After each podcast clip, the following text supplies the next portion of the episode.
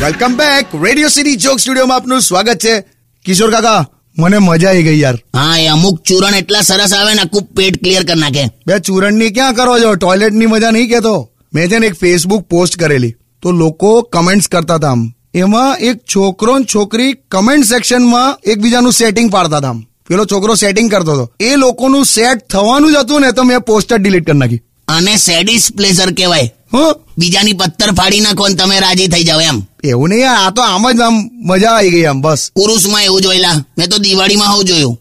એનું બ્રેકઅપ થાય તો એટલું દુખી ના થઈ જાય. જેટલો દુખી બોમ્બ હવાઈને ફૂસ થઈ જવાથી થઈ જતો હોય.